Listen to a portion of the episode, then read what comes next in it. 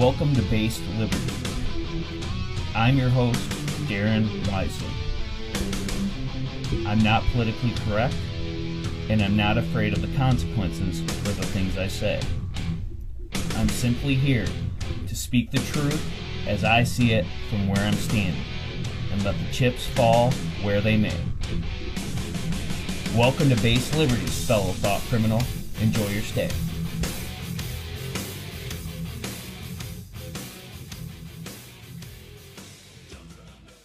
Welcome to Based Liberty episode 59. It's Wednesday, April 28th, 2021. Darren Wisely here, as always, just thrilled to be with you today.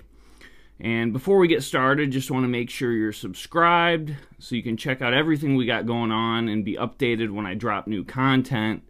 You can follow my Twitter, my Facebook. If you don't feel like looking all that up, go to basedliberty.com, name of the show and if you like what we're doing and you want to support this show, you can become a thought criminal yourself for as little as $2 a month.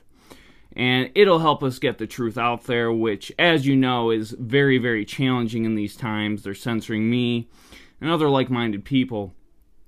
And for those of you who are supporting, it is just so greatly appreciated. It's quite a challenge to wake people up and get the word out there with the insanity the media is pushing and this does take up a lot of my time. I mean, I love chatting with you guys, it's kind of therapeutic for me. But just like this week, it's my second show of the week. So trying to stay up on that and um, have some support is very helpful. So if you do want to support, please do. You can follow the link on the show to the Anchor or Patreon. We do have goodies for supporting listeners. If you can't, I totally get it, but you can support us for free. It doesn't cost you a dime to share the show with your friends or leave us a five star review wherever you get your podcasts. And that too will help us wake up all of these people that need to know the truth.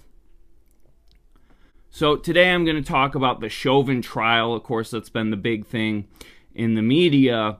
But I just want to warn you before we get started if your feelings are hurt easily, this probably isn't the episode for you. And if you follow me, you know. I just say it like it is. I'm unapologetic. But I think my opinion could take some flack from both sides of this issue because what I'm going to say is just my thoughts from where I'm sitting. And if you have a preconceived bias one way or the other, then you might be kind of offended. And it seemed kind of like going into this trial, everyone had their mind made up based on how they feel about cops. If you like cops, it's, oh, he's just doing his job. He's innocent. it's a hard job. He's back the blue. And if not, it's, oh, let, he's a racist. Uh, let, let's hang him in the street right now. You know, screw the trial. And those are kind of the two sides of the issue I saw going into it. But I really wanted to go into this with an open mind, and I watched a lot of this trial to give an opinion based on the actual evidence presented to the jury. You cannot go off what the media says because, just like with everything else, the media is lying. They push a narrative, just like with COVID and all this other stuff, to get the result they want. So I actually wanted to see what actually got admitted into evidence, what got to the jury, and, and kind of go from there. So that's what I'm basing my opinions off of. And, uh, you know, I touched on this before in other episodes, but this whole back the blue, the thin blue line narrative that a lot of conservatives get sucked into it's unfortunate and it really doesn't make a lot of sense when you sit back and think of it from a logical perspective because all of these idiotic, insane, liberal policies that's being pushed, well, who enforces them? okay, the cops. Who shuts down businesses in violation of tyrannical governor orders? Same people. Who enforces unconstitutional gun laws? Oh, okay, you got it now? You see what I'm saying? if you have a back to the blue and don't tread on me at the same time, it's cognitive dissonance. It really is. Because without an enforcement arm, none of these insane leftist policies, these tyrannical, idiotic things that government does, they, w- they would never have an effect. They'd have no way to do it. It's like what Andrew Jackson uh, said when the Supreme Court ruled against him. He said, John Marshall ruled against me, let's see him enforce it. Well, same thing if no one enforced these policies these politicians pushed, then all they would be is a statement written on paper. They'd have no actual effect. And I'm not saying that cops can't be good either. They're individuals just like anything else. If they choose to uphold their oath to the Constitution, great. That's awesome. We need more people doing that. And that's why I support the idea of a sheriff because it's actual accountable to the people. The law enforcement's local, they're part of the community, so they have a stake in not violating people's rights. But state cops, on the other hand, well, they basically are just there writing traffic tickets, the Gestapo's for the governor here in Michigan, and they're not really keeping us safe. And again, they're enforcing all of this crazy tyranny. So I'm not biased one way or the other. I'm just simply pointing out that people need to see nuance in the issue of law enforcement, and not just have a blanket opinion and throw everyone into it. And of course, liberals are crazy with the whole thing. I mean, that goes without being said. Oh, cops are racist. They shoot blacks for sports. I mean, give me a break. I mean, that's just, it's so ridiculous. But that's the exact problem is liberals talk blame everything on race. Oh, the cops are racist. But then conservatives react with, "Oh, back the blue" because it's got to be the polar opposite of what the liberals are doing. And what that does is it boxes the conversation into this narrative that the state enforcement mechanism is totally valid in anything they're enforcing unless it has to do with race. See, that's what the media and the politicians kind of box it into. But that is the big distraction. The real issue is that it's a government problem, not a race problem. It's a problem of government constantly violating our God given rights, not upholding the Constitution, enforcing arbitrary measures, but it has nothing to do with race. I mean, anyone can see that who has two brain cells to rub together. But because of this distraction, no one is able to talk about the real issue, and it keeps the government to have their power because everyone is driven off into this stupid smokescreen about race. I'm going to talk about the trial, and like I said, I watched a lot of it, and I knew the media had convicted Chauvin to die from the moment it started. I mean, that's very clear. Anyone can see that. So I was really interested knowing all this to see if the guy would get due process and a fair trial as he is entitled to, as every citizen is entitled to. So he was charged with second degree murder, third degree murder, and second degree manslaughter. And first of all, I just got to point out how idiotic the whole thing is. Uh, everyone's, you know, has their stupid mask on in the courtroom. I mean, it's it's just such a joke. And, you know, there was this young girl testifying who supposedly was a witness to this whole thing that went down. And just like any witness, they ask you to identify the person you're discussing. And, you know, usually they'll point, the witness will point to the defendant and say, yeah, that's him over there. And then, then it's on the record. That's just pretty standard in any court uh, criminal proceeding. So they asked this girl, you know, is is this guy who's Chauvin, of course, the defendant, is he here? And she goes, I don't see him. because he's got a mask on. I mean, he's sitting right there at the defendant table, and she doesn't recognize him. So then he stands up, takes off his mask. If I was his attorney, I'd say, don't don't, don't out yourself. Let let's uh, let's let's cause some more problems here. But but he stands up. She, oh, there he is. Points him. Okay. But I just want to point out not that the case turns on this issue, but just another ridiculous thing with the mask, the COVID, and in the trial. So when I'm looking at this case, you, you know, you have the video with Chauvin on Floyd's neck. You know, we've all seen it. And Floyd's on the ground, Chauvin's knees on him. And my first thought is going into this case, involuntary manslaughter at best. So, second degree manslaughter, that's involuntary manslaughter, you know, different wording based on what state you're in. Same concept. And what people have to realize is that murder requires a certain mens rea.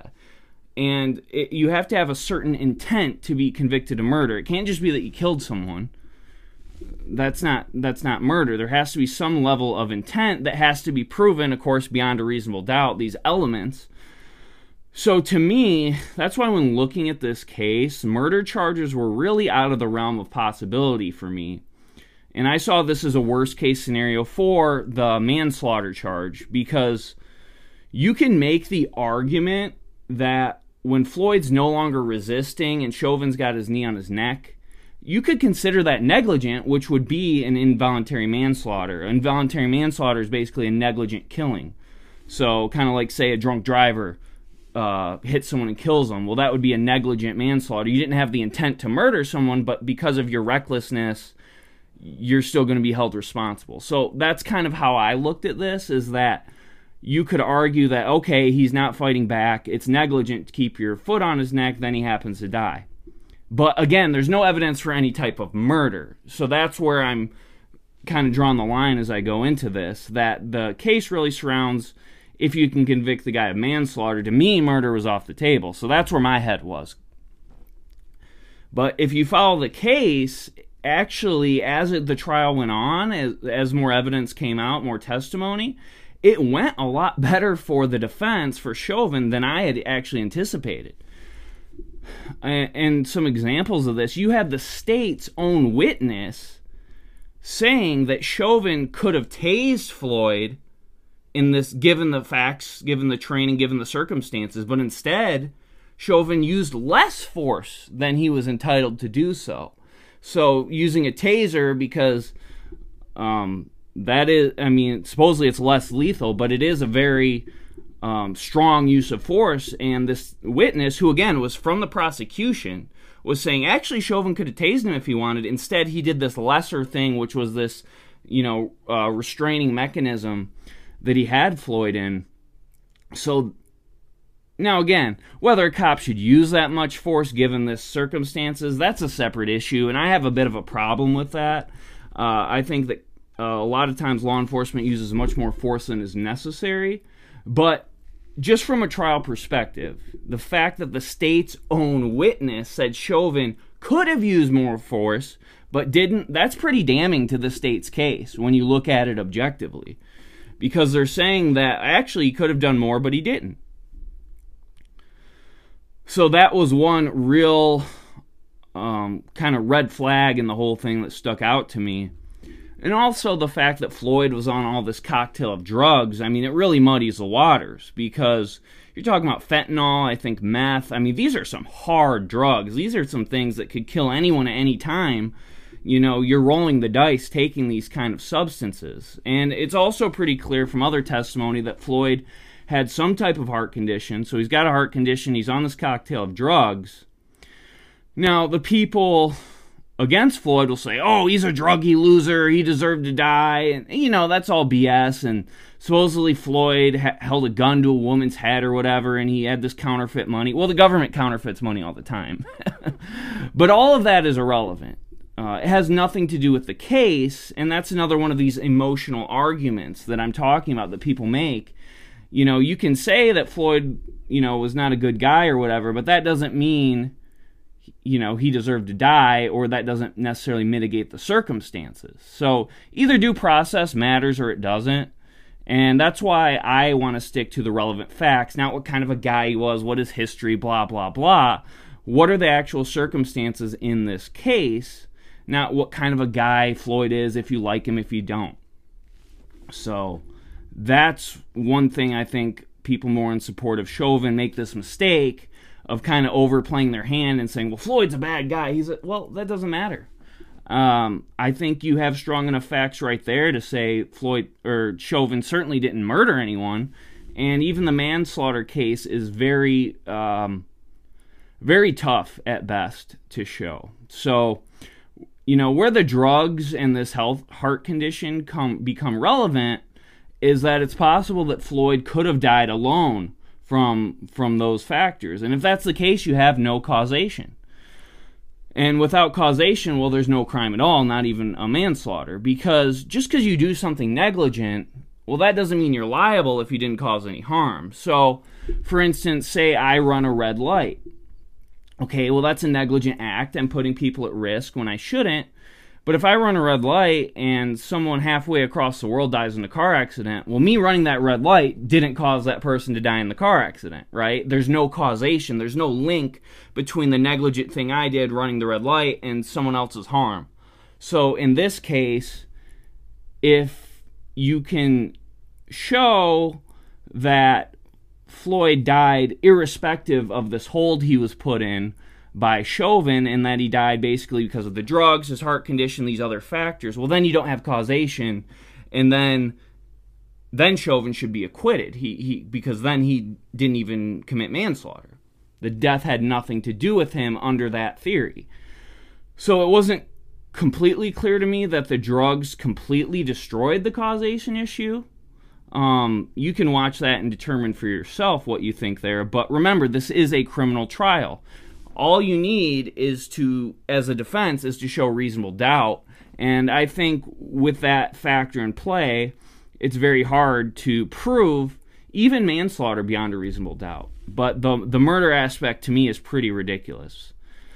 So ultimately in my opinion the case was for manslaughter as the very strongest charge chauvin could be convicted of. The idea that there was murder again is ridiculous and I think it's really hard to objectively say there was manslaughter due to the state's own witness kind of supporting uh, Chauvin in the defense, and then also what I talked about with the drugs, health condition, and whatnot. But you can make an argument either way, I think, on the manslaughter. But of course, you had the jury come out right away, convict him on all charges. And it's very obvious that the mob being threatening to burn down cities if they didn't get their way had a huge factor in this. I mean, people are afraid to not wear a mask into a store because some Karen might say something to them. Ooh, someone might be rude.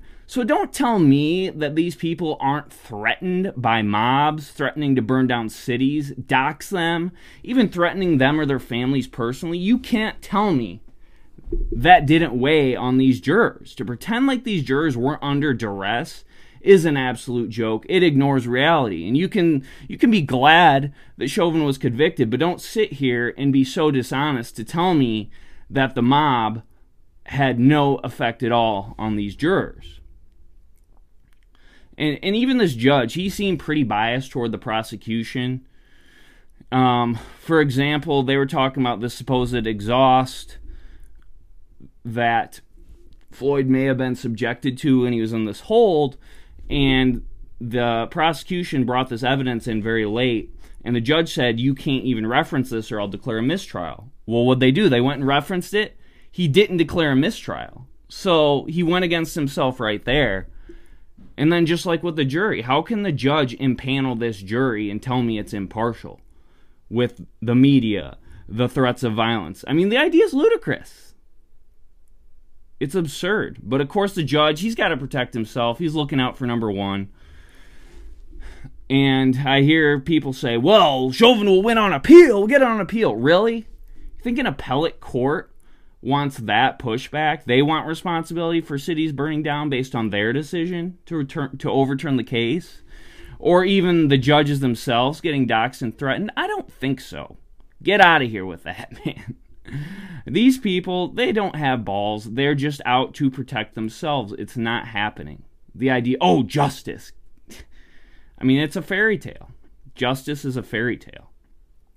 So, really what you have in this country is trial by media for these big cases. And in this case, this cop's thrown under the bus. But who knows who's next? It could be one of these so called, oh, domestic terrorists at the Capitol. You know, if the media wants to come after them. Or anyone else the media just doesn't like and they can rouse a mob around, um, they can get their way.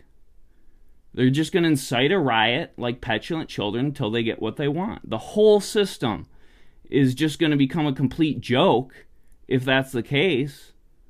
If you believe they are delivering due process, you got to wake up because obviously it's a very Orwellian precedent with these kangaroo courts and these trials by jury and people are just going to kowtow to the mob unless we do something about it. So and that's why the second amendment matters so much but then, then they take our, our rights to do that. So what do you do? I mean you're screwed so there's the show. Hope you enjoyed my analysis. I tried to be as objective as possible, stick to facts and evidence. But we really do got to look out the brainwashing, the grip the media has on people. Um, now it's leaking over into these trials, and they use useful idiots to get control to get what they want. So, um, very, very concerning, certainly. But uh, hey, stay tuned, and uh, we'll talk to you again next week. Take care. Hope you enjoyed.